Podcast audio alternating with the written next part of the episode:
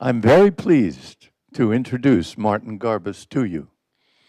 Martin Garbus has been a friend for a long time. He's a lawyer who, for, for me, connects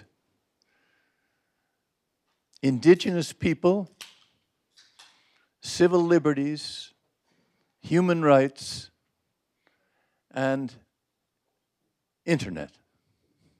And so the possibility of having him come and speak to us was, for me, uh, very welcome. Uh, Marty has been a trial lawyer his entire professional life. Sp- literally, a man who's pretty much spent his life in courts and has been a participant in any number of, I'd say, cutting edge litigations. I think of him as someone who has been constantly involved in asymmetric litigation litigation where there's a David on one side and a Goliath on the other. We've most recently been together working on a case involving the Ecuadorian Amazon uh, and the effort of a graduate of our school here, 1991, uh, to uh,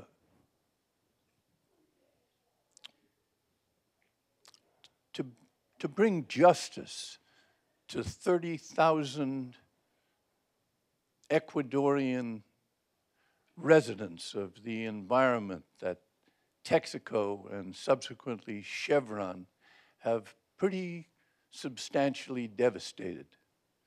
Uh, it is my pleasure to give you Marty Garbus.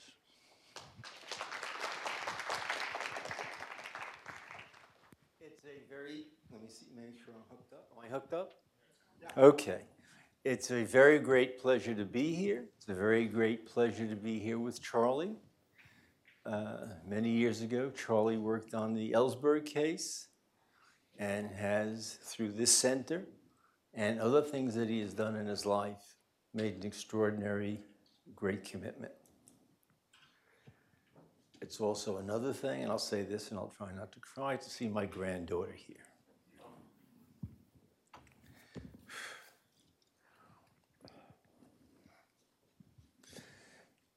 Charlie covered a lot of subjects in the discussion about asymmetrical litigation, about civil rights, civil liberties. Some of the issues that have always concerned me are questions of truth. How do you deal with truth in a courtroom? Do you not deal with truth in a courtroom? What is the responsibility of a lawyer when he's asked either to present a case or to respond, when truth is a, is a, a response that works badly, if you're interested also in justice.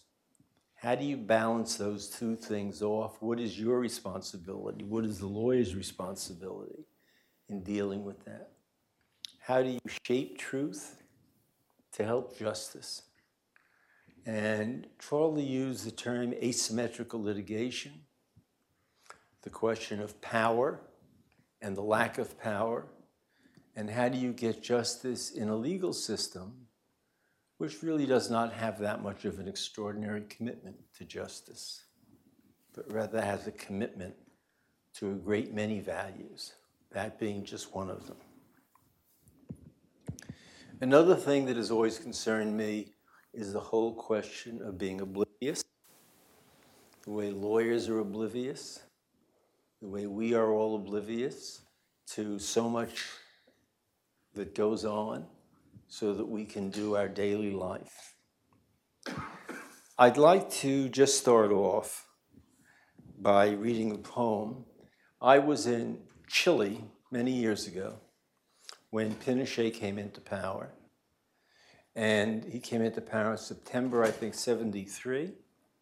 And I was there two months later. I was there on behalf of Amnesty International watching some of the trials Pinochet putting on the Allende people. And I went and I saw the trials. And then I came back. And then I met a friend of mine. And we spoke in a parking lot about what I had seen. And she is a well known poet, fine poet, and she then wrote a poem about that. And I just want to start off with that poem before we get into the book, which deals with all of these issues I think truth, justice, what you see and what you don't see. The poet's name was Sharon Olds, is Sharon Olds. And it deals with what the responsibilities a lawyer has and how you can see things. She says, When we were standing in the parking lot with a gentle sea rain falling on us, you told me about your client who has been tortured in prison in Chile, his forearm cut off, and you touch your own arm below the elbow where the hair springs up in the salt air, and the rain stands in fine drops like a spider's web. It burns in me to get close to his arm, my lips on the scar at the end of the stub, my nose near the long wrinkles of scorch, where the iron has been laid down upon the body, my breast on the blackened skin as to take it back into the realm of the human. But of course, there's nothing I can do. I can't nurse it or take its reddened head deep into my sex, back into the body. I cannot do anything. All I can do is tell about it. Say, this is the human, the clippers, the iron, and this is the human, the hand, the milk.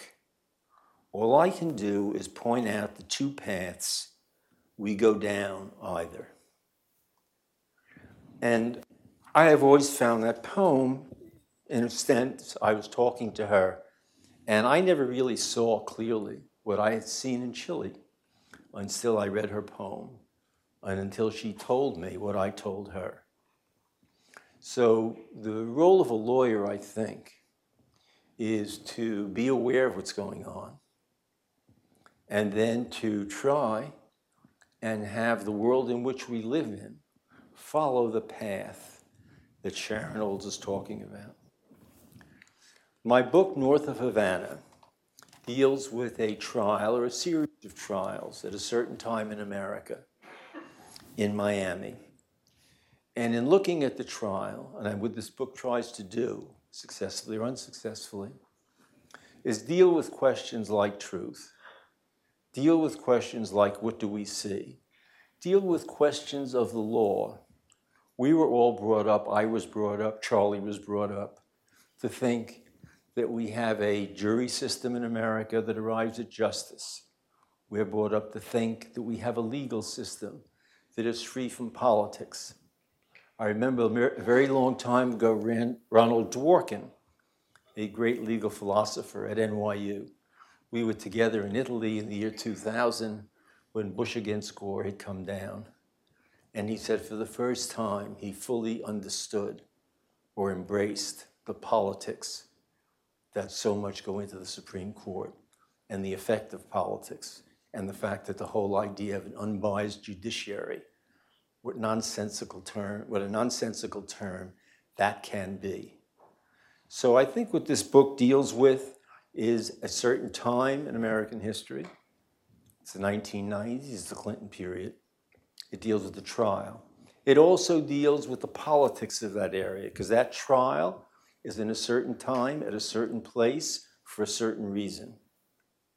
You were fighting at that time for the Cuban vote and it against Gore that ultimately comes out, and that vote is fundamentally America decided. Florida is, of course, the key. It's the key today. It's the key then. It's the key tomorrow. The Republicans have to get Florida. We have seen already what Trump has done to get Florida, and we can talk about that. Uh, so, so you, you have the, the, the politics of the time, and then you have to see it in the larger picture of what it leads to. What's wonderful about a book, in a way, you write a book, and then after you write the book, you learn more what you're writing about. And the, one of the most significant things that happened to me in this book, and I'm going to tell you this story at the beginning rather than at the end, because I, I find it so moving. At this time in America, in the early 1990s, Clinton was in, Castro was there. There was a possibility, some kind of rapprochement. At least Castro thought so, and Clinton thought so. And one of the keys to that was how are you going to deal with that in Miami? How are you going to deal with that in Florida? So, one of the things that happened is Clinton and Castro tried to talk through a variety of communicators. One of them was Garcia Gabriel Marquez, who ultimately comes up to the United States and the, he, is, he carries a message to Castro, uh, to Clinton from Castro, saying that we have to find some way to deal with this.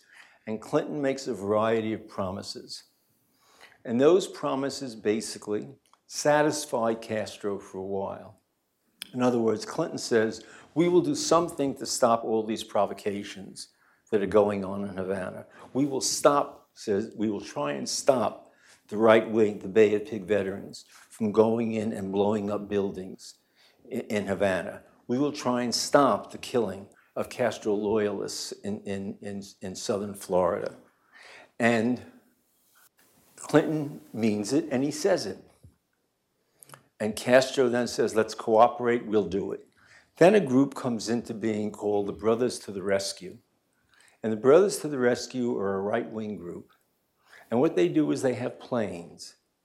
And these planes fly over Havana, violating airspace. And in this particular instance, in February 24th, 1996, three planes go up. Now, though each of those pilots, Clinton, has worked it out so that their licenses are revoked. Each of those pilots are not permitted to fly. Each of those pilots have basically had their planes and everything taken away from them. The three pilots get in and they fly, as they have flown a dozen times before. And what they do is they fly over Cuba and they beam down. First of all, on some of their flights, they try and uh, drop bombs. The bombs never get past the water. They drop leaflets. The leaflets are dropped all over Havana. Uh, and, and, and the uh, Basulto, the Brothers to the Rescue, the pilots, wire down to uh, people in Cuba. This is the time to revolt. This is the time to throw Castro over. If we can pierce his air defenses, you certainly can, can now arise. Now, as I said, you're not allowed to fly over Cuban airspace. These three planes go up and they start to fly over Cuban airspace. The American people on the ground recognize where these planes are going. The Americans try and stop the planes. As I said, they've already revoked these pilots' licenses. They can't stop the planes. So I'm now reading, this is the transcript of the pilot of the plane, of one of the planes, Basulto, who went and he first wires into Havana and he says, Good afternoon, Havana Center. November 2506 greets you. Please, we are crossing parallel 24 in five minutes, and we will remain in your area about three to four hours. For your information, Havana Center, our area, our area of operations is north of Havana today. So we will be in your area and in contact with you. A greeting from the Brothers to the Rescue and its president, President Jose Basulto, who is speaking to you. Havana replies, and America is hooked into this entire dialogue. As a matter of fact, the most accurate rendition of the conversation comes from the Americans because the Cuban systems are just antiquated. Havana Center. Okay, received. I inform you that the zone north of Havana is active. You run danger by penetrating that side of North Parallel 24. Basulto. We are aware of the danger each time we cross the area south of 24 but we are willing to do it. It is our right as free Cubans. Havana says, we copy. Basulto, cordial greetings. Now remember, they're over Cuba. They're violating the law. We are continuing our course. A beautiful day. Havana looks great from where we are. A cordial greeting to you and to all the people of Cuba on behalf of Brothers to the Rescue. And then it goes on. And then the brothers cross the line. They approach, they go directly over Havana. 3,000 miles away, at March Air Force Base in California, a United States custom detective specialist named Houlihan studied his radar monitoring. And he wrote to, and he contacted Washington, and he contacted other people in Florida. He had tracked the brothers' planes before, and the FAA had alerted him to look out for them. The three planes flashed like orange Pac Man squares on his screen. Houlihan watched them. Then, three MiGs are sent up by the Cubans. Basulto sees the Cubans. He can leave the space. He stays in the space. Basulto they're going to shoot at us. At this point, MiG 29, we have it in sight. We have it in sight. Military control, Cuban military control. Havana, go ahead. We're locked in. Give us the authorization. Authorized to destroy. We copy, we copy. America knows all about what's going on. America is unable to get the planes back. Authorized to destroy understood I had already received this, leave us alone. Then MiG 29 says, First shot, we got it, we blew his balls off. Look, see where he went down. We hit him, Jesus, we're on top of him. And then the conversation goes on. Basulto, who was the lead plane, then pulls out of the area. The other two planes with him get shot down. Four people are killed. This happens in 1996. Prior to 1996, and by the way, there's a movie about this that'll be coming out in America in January. It's called The WASP Network with Penelope Cruz and other people. And what it shows is it talks about a bunch of Cubans who came to America with Castro and Clinton's authorization in early 1990 to try and stop the Bay of Pigs people from having confrontations. And this combined group of Cuban spies, and when I say Cuban spies, they were working with the FBI. They were supposed to to- totally trust each other. And of course, they, trust, they had no trust at all for each other. But what the Cuban spies did is they stopped some bombings. They stopped boats going with, with explosives into Cuba. Uh, and they saved lives and they stopped the killing of some loyalists, Castro loyalists, down south the, in southern Florida. Uh, and the, the shoot down was in February 24th, 1996. The Cuban spies have now been there for four or five years working with the government.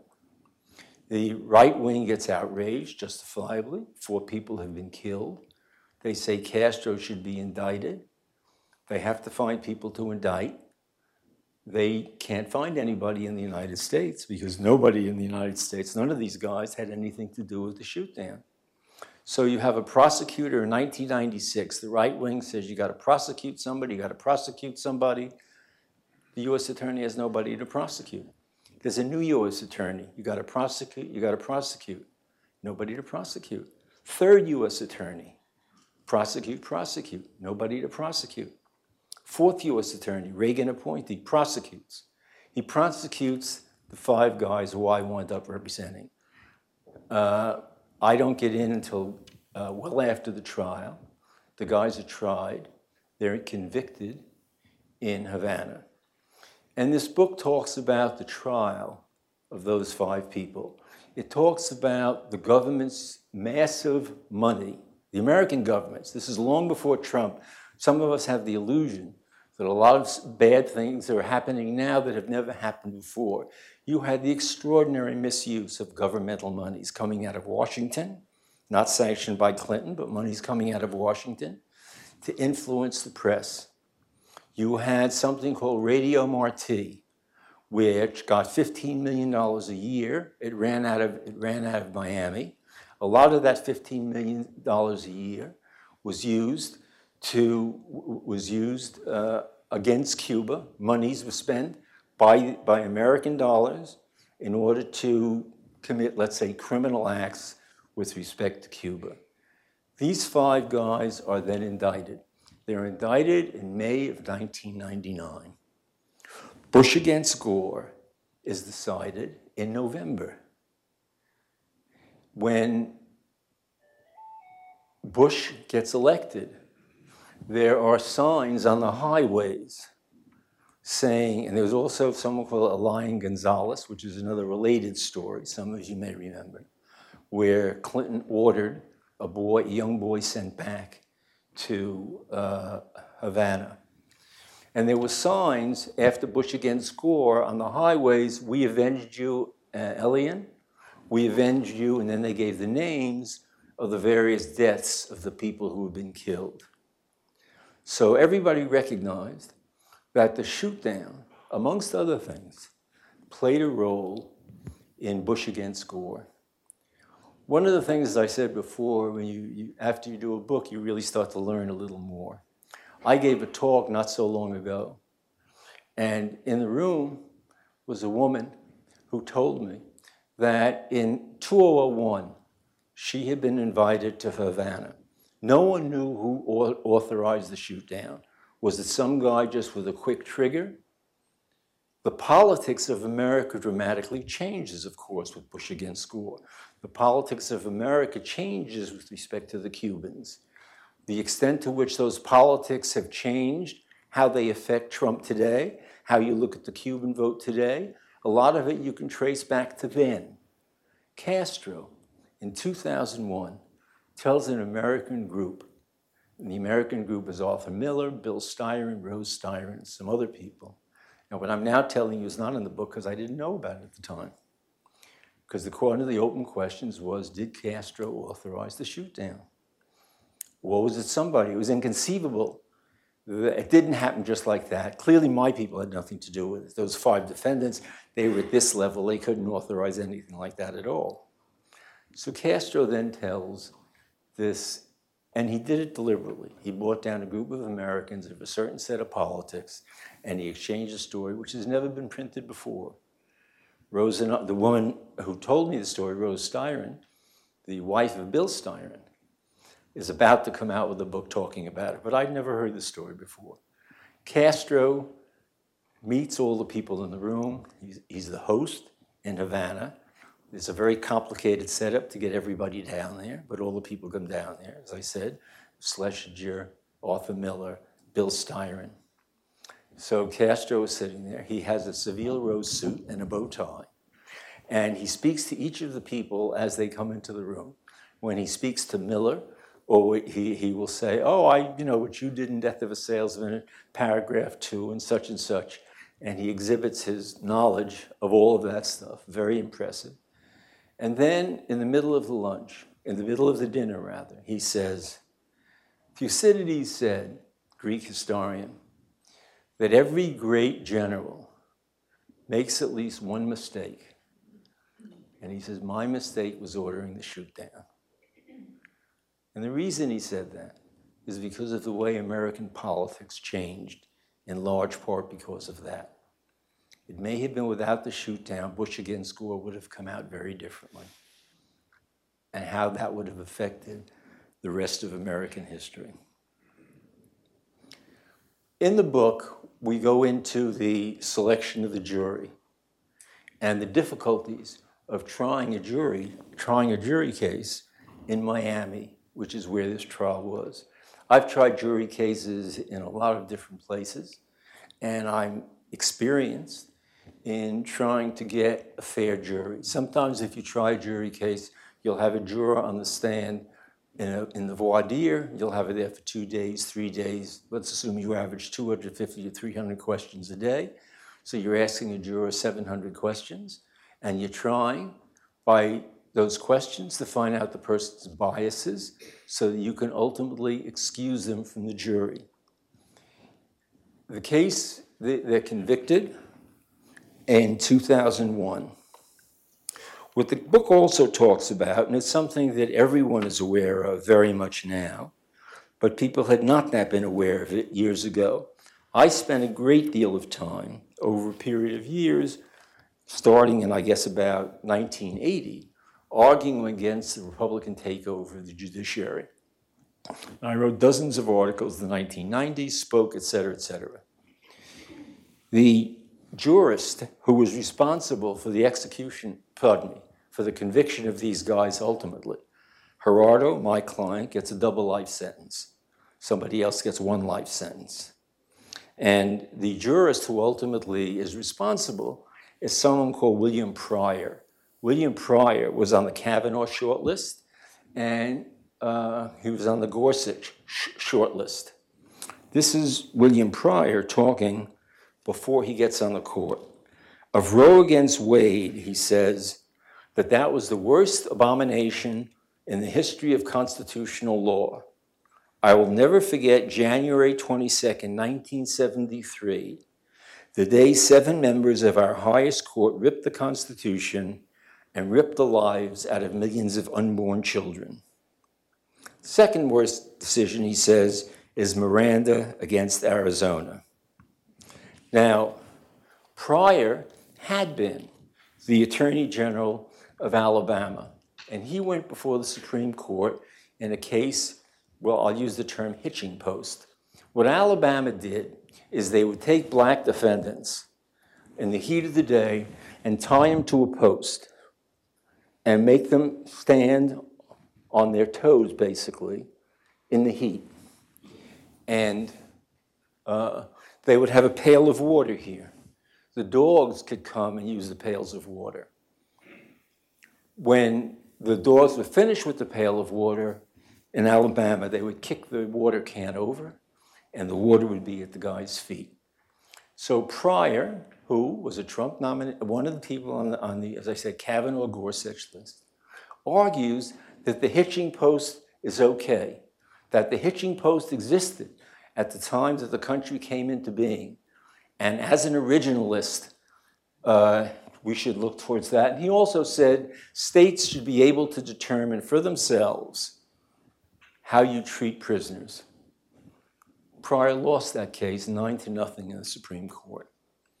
And after he lost it, he came out and he, this is when he was Attorney General, and he then vilifies the Supreme Court saying that the hitching, again, the hitching post is fine, based on its own subjective view on appropriate methods of prison discipline, that the Supreme Court was wrong in doing that. As I said, my clients were in jail until 2014. What happened to them to get them out was basically miraculous. It had nothing to do, fundamentally, fundamentally, there's more to be said about it, about the legal services. In 2010, a man named Alan Gross gets arrested. Gross is working for USAID, CIA. He gets convicted in Cuba. Cuba holds another American intelligence agent. In 2014, Obama and Castro, Raul Castro, start to talk. And what ultimately happens in December 14, 2014, there's a exchange of prisoners.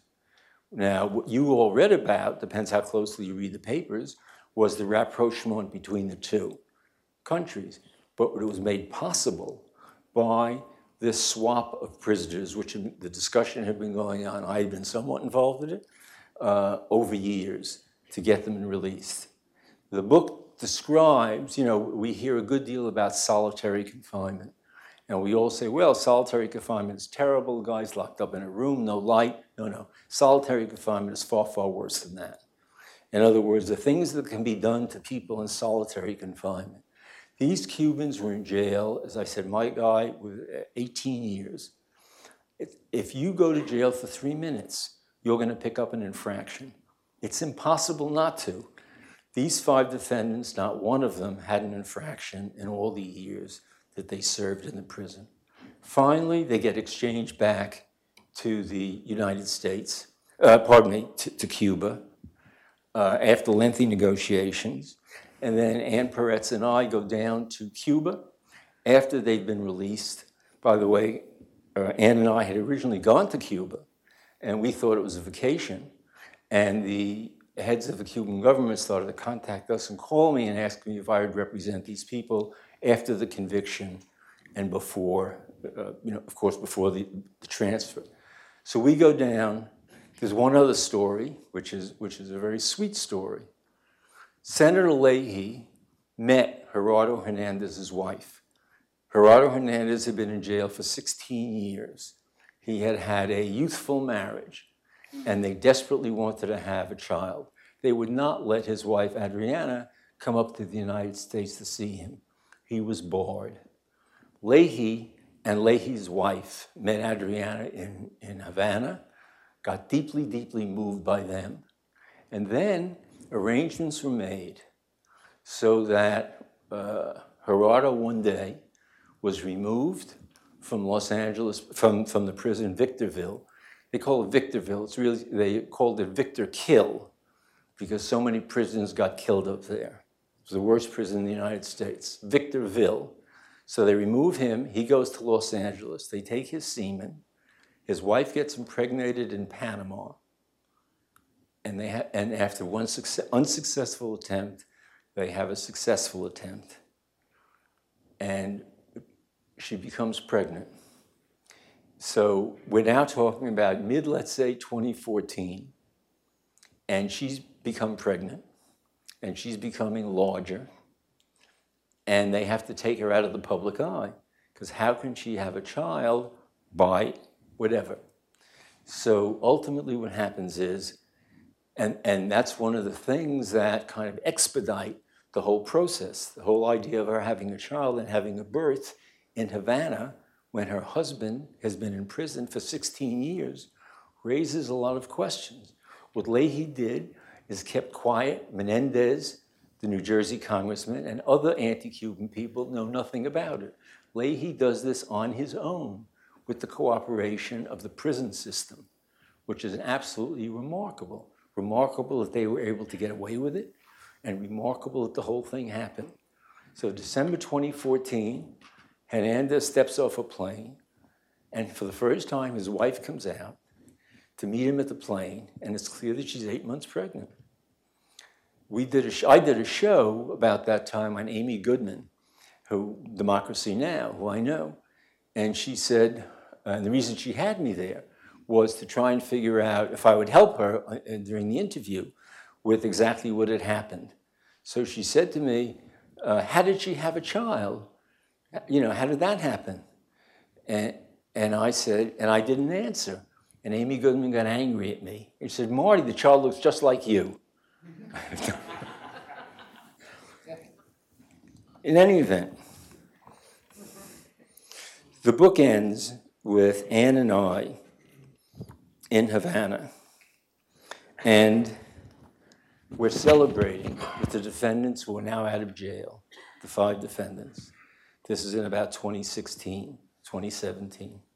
By this point, Gerardo has three children. By the way, the, the, the Gerardo and his wife uh, are, are, all portrayed in this very, very fine movie. As I said, it's going to open here by those who know the film world, Oliver Assayas, a very fine film director.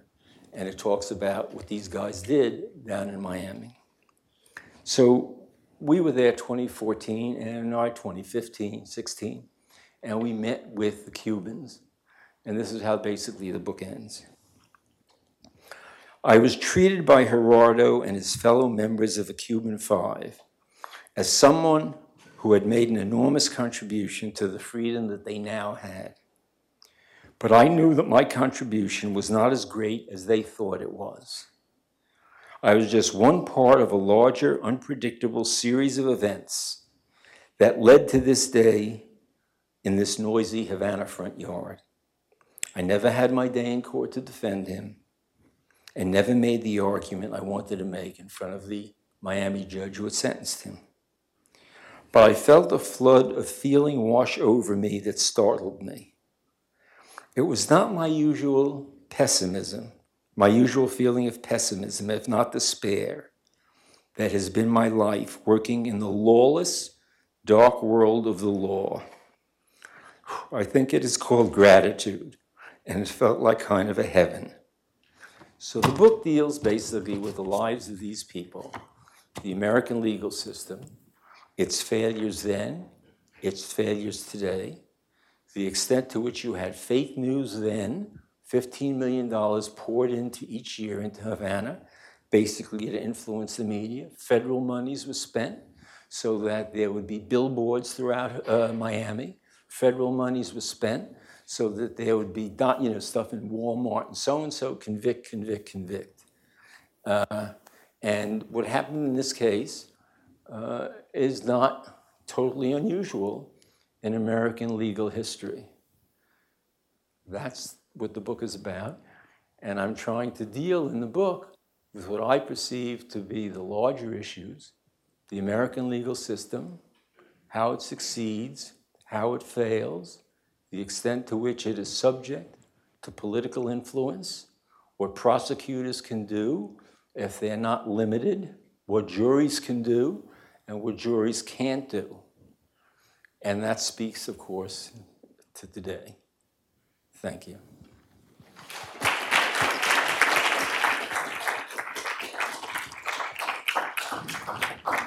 Marty is happy to entertain questions, and we have microphones to circulate. Start it off. So thank you. Um, if there's time later, I'd like to ask you about some of the other cases you've worked on, but on this um, topic, just to clarify, you mentioned Radio Marti, and because I think it was maybe a little garbled, Radio Marti is actually part of a consortium of radio stations funded by the U.S. government. So Radio Marti is definitely part of federal expenditures that you mentioned later. And um, can you explain a little more carefully or in a little more detail how you link the decision, the, the, the handling, the management of the case of the Cuban Five with the decision of the Supreme Court in, in, in Bush v. Gore? Because you suggested that it was a very, I mean, obviously it was a political decision. Because the, the, the prosecution is in May of 1999. And the demand for the Cubans They've been trying for three to four years to get these guys prosecuted. Clinton and the US attorneys basically have resisted. You get in a Reagan appointee, you have Bush, you have Rubio, you have them riding the, the horse of anti Castroism, and you have them demeaning Clinton and critical of Clinton because of his attempts, which were well known in Florida, to have some kind of rapprochement. So what this is is seen as a killing orchestrated by Castro. Ultimately, there's a prosecution, and what happens is the Cuban population, of course, takes sides, gets energized, and the Cuban population, recognizing the, the, anti, the, anti, the deeply anti-Castro Cuban population recognizes that the coming out, uh, uh, you know, they, they ultimately come out to the polls. It energizes them. And then when, Castro, when Clinton sends back Elian Gonzalez, the Elian Gonzalez story, I'll just briefly what it is for those of you who don't know it. Uh, he and his mother are coming uh, in from, uh, uh the, um, from Cuba, going to the United States. The boat overturns, the mother dies. Elian, this young boy, is 11 years old. The uncles in Florida want to keep him. The father wants him back in Miami. It's a very large event. Janet Reno is then the U.S. Attorney. Ultimately, the boy is returned. The boy is returned when uh, people come out at three and four in the morning go to the boy's house and take him and bring him back.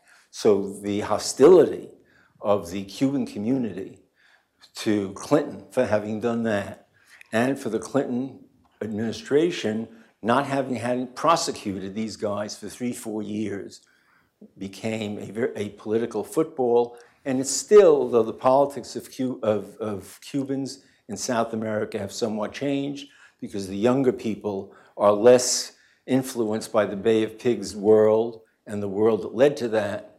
Uh, but it, it's, it, so it became a pivot point in Florida in the November 20, in, in, in that particular election. So what Castro was saying that maybe if the shoot down had not been ordered, putting aside Gonzales, which was a different problem also, it may have been that you wouldn't have endangered all that Cuban hostility, and the Cubans would not have come out as strongly against Clinton. And this is Castro talking, who's not foolish, and for him to admit a mistake like that is significant. How many people up top admit mistakes like that? Any other questions? Anything else?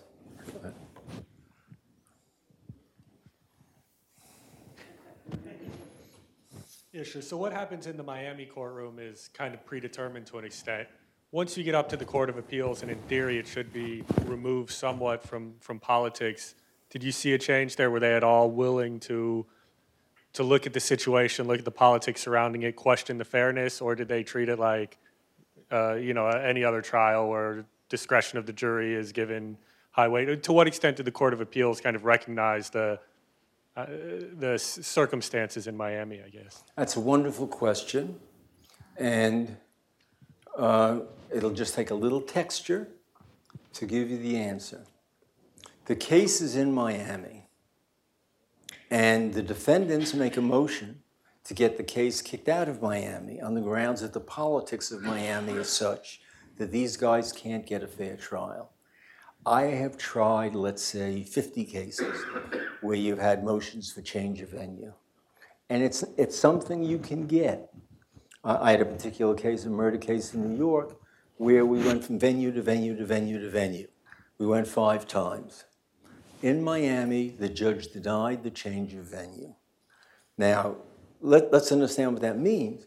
If you're trying the case in Miami, you're going to have demonstrations outside. You're going to have lawyers trying the cases who know that their professional life is endangered because they're up there, they're trying cases. There was one lawyer in the case, Joaquin Menendez, who was Cuban, who agreed to take the case, and his house was bombed in the first few weeks. So the reasons for the motion, I've never been involved in a case where the motion for change of venue should have been as easily granted. It was not. So the conviction is there. The case goes up on appeal, and you have a three judge court. The three judges say the case should not have been tried in Miami. The three judges say we're going to reverse the conviction. The three judges say the case should go elsewhere. The government has the right to appeal that to a larger court called an en banc court, and they do that. And the case is ultimately appealed, and ultimately the higher court reverses the decision to amend, to, to, to change venue, and affirms the conviction. And if you go through the, pol- you know, th- there's the illusion, often correct, that appellate judges are free of bias. They're not. They're like anybody else. Some are freer than others. You know, you can't put Brandeis, Brennan, Black, Douglas in the same place as Pryor. But everybody brings their own particular baggage. I think one of the things, the wonderful things about the Trump era, is it answers forever the question of political biases in judges. The illusion of American democracy that you had judges who are totally free arbitrators of truth. I don't think any of us can ever have that again. It took the Trump administration to make that clear for so many people. But it was clear in the 80s and the 90s. And there were great battles, and the battles were won by the right. The left never got involved in it. The Federalist Society and other organizations, other there, there were liberal groups that were formed later, the American Constitution Society, but the battle in the 90s, 80s, even the beginning of the 2000 were all won by the right. The left did not pay attention to it sufficiently. And that's why you have what you have now this kind of judiciary. Um, thank you for speaking to us today. Um, as you know, as you probably know, that there's a great number of cases that are being brought against companies that have operated in Cuba, and under the Helms-Burton Act, they can now be prosecuted. So, in you know, along with this this theme that you're talking about, which is, you know, seeking truth in the courts, you know, what what advice would you give to judges and and juries uh, on these cases that are are Let, very let me, let me answer your question in a much broader way. I, about two weeks ago, I had lunch with, breakfast with the Cuban ambassador. And he was talking about what the Trump administration had, had successfully done to Cuba as no one else had ever done it before. And at the present time, I'm not trying to get into politics, right, left, of course. Uh, they don't have enough money for fuel. The cruise ships have been cut down. Uh, they have, uh, Bolton said when he was in power, the troika of tyranny, Russia, Venezuela, Cuba. Uh, all kinds of laws were passed. There's a law now, for example, where if you had land in Cuba in 1959 and then Castro took over that land, you or your heirs can allegedly walk into a courtroom in America and try and get the monies for that land. It's preposterous. There have been lawsuits filed in Florida and other places. So if Marriott Hotel wants to do business now in Cuba, you, and, is, and on, is on a piece of land that had been owned by Cubans in 1959, Marriott can face a lawsuit in London, in Miami, so, people can get back the assets that allegedly were lost by these people in 1959. Now, none of these cases have gone to conclusion yet, but it's a, an, a wonderful ploy by the Trump administration because if I'm a man who had some land and I now have children, and my children are the people who are more sympathetic to Castro than they might otherwise be, you're now telling these children, you go along with this particular law, and if you, you will ultimately benefit financially. It's like a bribe to the young people of Cuba. But I think that, um, you know, I, I've done a lot of cases. I've been South Africa, Chile, blah, blah, blah. Uh, I don't want to get the case lost. You know, Cuba has just dropped off the front pages. The, the legal issues that the book discusses, the political issues that the book discusses, are there and are deep and profound. And I think it requires, a, for, you know, the American legal system, the jail system, uh, what happens, what happened to these people, for example, the, the defendants. Anytime there was a major incident, 9 11, Iraq, they didn't know what to make of the Cubans. They thought it was the Cubans' fault. So every time something like that happened, my guys, Gerardo and the others who were in the prison population were pulled back and sent into solitary. And let me tell you something. You know, I discuss it in the book, but it's worth knowing what solitary really is. What they did, for example, with Gerardo for two months, they put him, he was tied to the bunk of his bed, lying on the floor, not having the use of a bathroom, not moving, and that was solitary for two months, being tied to the bottom. Solitary also was he went down, and there was a uh, it was three cells. On this cell is a guy who's yelling and screaming because he's nuts, and on this cell is a guy who's yelling and screaming because he's nuts. And Gerardo was in the middle, and it goes on 24 hours a day. So it's not just a nice little white cell with no light coming in. It is an excuse for extraordinary brutality. Uh, in Boston, as I in Massachusetts, as I was reading, and I don't, uh, there were attempts here to change the laws with respect to solitary, And as I understand it, and I really, I just followed it very briefly, there's been resistance to really dealing with that issue. They try to deal with it on a national level. It's absolutely clear that this Supreme Court, Kavanaugh, Gorsuch, et cetera, is not going to be a court leading the way to make prison conditions better. Excuse me, this issue about solitary. I'm sorry. Excuse me, this issue that you speak about solitary confinement, that is dreadful. Uh, what is your opinion on Manafort being held in solitary by Mueller? Um, how, how was that justified? I don't think anybody should be in solitary. I think it's inhuman, whether it's Manafort or the man in the moon. The other issue is, you know, the principle that you said that these um, they're allowed to sue to get their land back. Yes. Um, how about, for, for example, Germans are allowed to sue, you know, to get back what, what the Nazis ex- expropriated. So what's wrong? Isn't that the same principle? I think they're different situations. I just do. I think the Nazis, I, have, I make a political distinction. Uh, I think that what the Nazis did is different than what Cuba tried to do in 59. That's my political belief. Okay. Thank you. I don't pass it off as truth.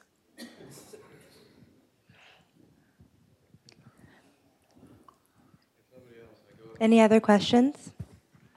Yeah, if nobody else wants to ask about the Cuban Five. Um, I was pleased to see when I looked, did a little research last night, that you once represented the wonderful American comedian and social satirist Lenny Bruce. Yes. And I just recently got to hear Bob Dylan, who's just started his North America, the next leg of his never ending tour, and he did his song Lenny Bruce for the first time in 11 years, and it's just exquisitely I never beau- heard it. It's beautiful, so if you have a chance to hear right? I never heard it. I didn't can know of it. You can you can hear it online. Rolling Stone surreptitiously recorded the entire concert, so um, it's just a beautiful song.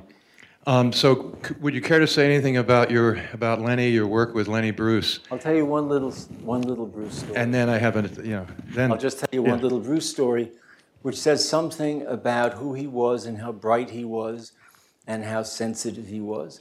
One of the issues in the case was the use of the word fuck. And it's, some, it's a word that he used, and he used it in all different kinds of ways. And they had other language. But the word fuck, fuck, fuck was in the courtroom half the time. You couldn't get away from the word. And the chief judge in the case was someone called Murtagh and there were two other judges, and Murtagh was the judge. Really, who was, he was the senior judge. He was going to make the other decision. The other two guys had nothing, to, you know, blah blah blah. Murtagh was going to make it. So then we have a witness. I think it was Nat Hentoff or somebody who gets up on the stand, and he says, "If you're in the army, you hear that word all the time. You know, what the fuck? Pass the fucking soup with the fucking knife and the fucking butter."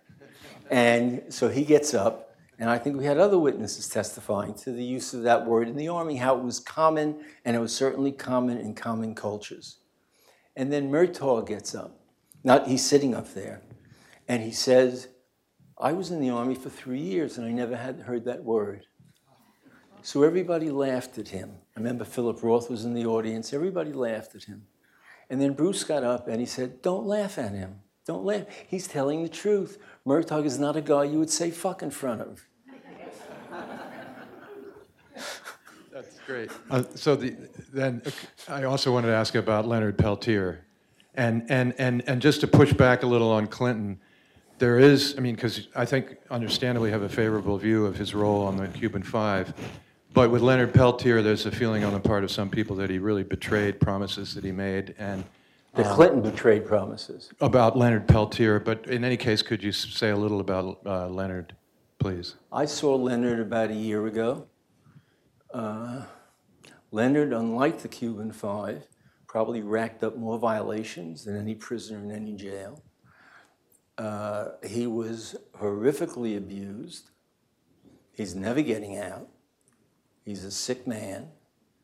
Uh, I tried wounded knee cases. I was in Nebraska for a couple of months whenever that happened, a couple of decades ago.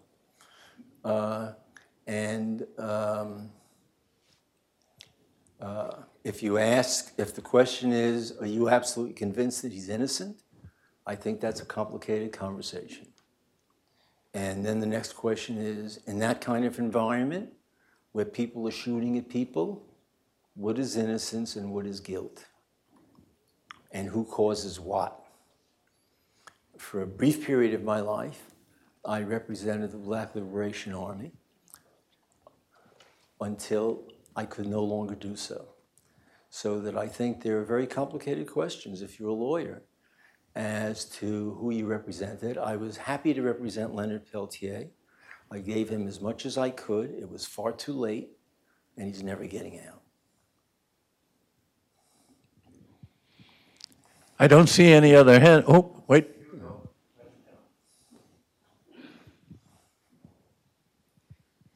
Um, Would you be able to give us an update about your work in Ecuador? Ecuador is a disaster. It's a disaster because you, uh, Charlie used the word asymmetrical litigation. What, what I understand that term to be, when the power is all on this side and there's no power on the other side. If you did, if one did, if I did, civil rights or civil liberties work uh, in America in difficult situations. I represented Chavez, I was down south, et cetera, et cetera, et cetera. This is the power against you, it's the government.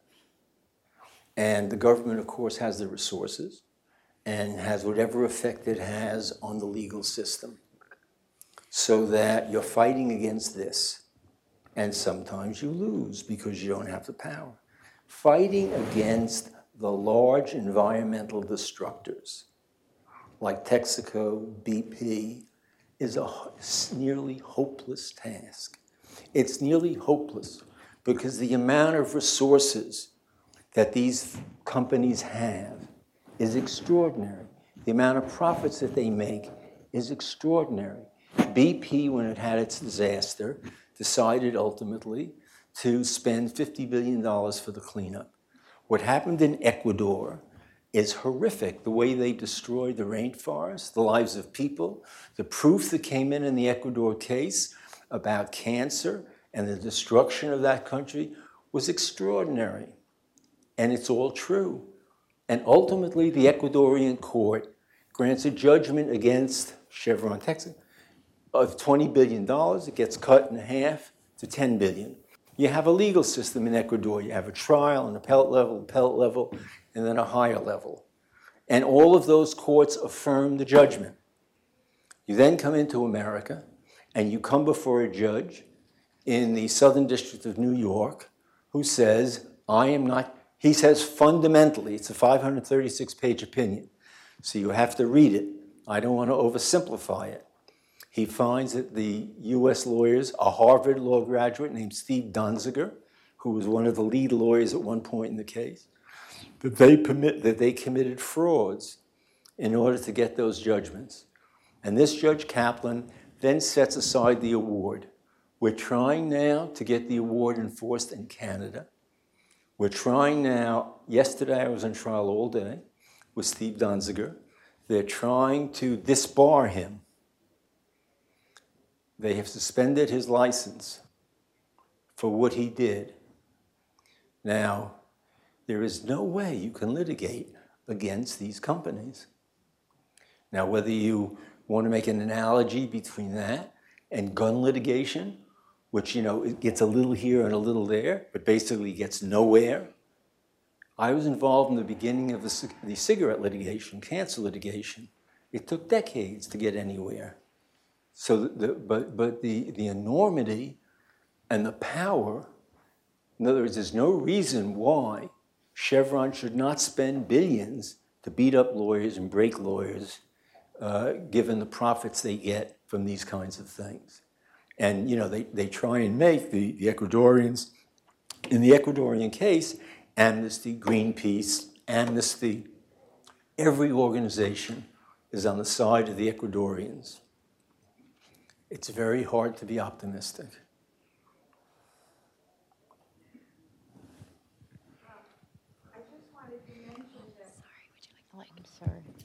I just wanted to mention that um, Leonard Peltier has been allowed to um, be on a vice presidential uh, candidate with Laura Garza running on one of the socialist um, platforms with Laura Garza, and he has been allowed to be run as vice president in the next election. The The next election is 2020. I hope he lives that long. He's very sick.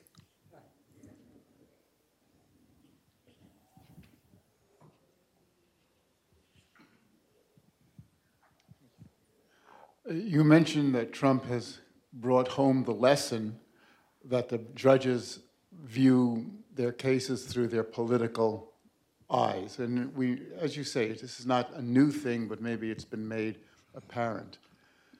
But not only is it a matter, a qualitative matter, it's a quantitative matter. And the courts seem to have been infested now that will go on. Your granddaughter is here, my grandchildren will be impacted by it. What can we do if the Democrats, my mouth to God's ears, were to take control of the Senate and the presidency? Should the Supreme Court be packed in a Roosevelt zone to, to right this balance that is probably more extreme now, even if it has always been, than at least in, in recent memory? Um, I don't think that you're to, the, the, the, there will be Supreme Court packing. I don't believe the Electoral College will be changed. Uh, you know, I think, I think tinkering with the Constitution, however much we like it and would like to see that done, uh, is unlikely. Whether we recognize that the Constitution at this point, we have the oldest living Constitution, so and so, and that's generally sent as a positive. One can also look at it as a negative because you can't change. You have the gerrymandering cases coming down now. And um, it seems to me all you can do is you, you have to make up for basically 10 to 15 years of neglect on the side of the left, on the side of the Democrats, in fighting for the courts. Now, putting aside the Supreme Court, you're talking about the lower level courts and people like Pryor. Uh, Pryor couldn't get, when, when he ran, when, when, when Bush dominated him, the Republicans would not support him. And they then put Pryor on ice. And then he got a recess appointment. So a lot of people have been aware of the power of the judiciary. And now, as you have issues like, let's say, gerrymandering, which is so critical, and voting rights, and then the, the and then how you look at the Voting Rights Act before, and now you have Barr with his views on the unseparation of church and state, however you define it. Uh, it's a critical time. And, and, and, and why the left, why the Democrats for 20 years sat on their hands, basically, and couldn't get the resources to do it is sad. And we're all going to live with that your daughter, my granddaughter. All you can do is mobilize. All you can do it. They they had they had 20 years or 15 years of freedom with respect to fooling around with the courts. And you, you have Nan Aron, you have some wonderful people who are now committed to it. She was around a long time ago, but there were no resources to support what she wanted to do. Charlie standing up, that means I sit down. Marty, uh, thank you very much for speaking to us. It's been an honor to have you here.